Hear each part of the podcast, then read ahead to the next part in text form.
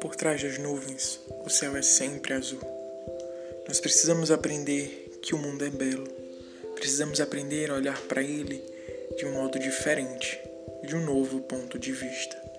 E esse, meus amigos, é o objetivo deste nosso podcast. Tentar passar para vocês um novo ponto de vista, aprendermos juntos a olhar para o mundo de uma forma diferente e ver que o mundo é belo e atrás das nuvens o céu é sempre azul.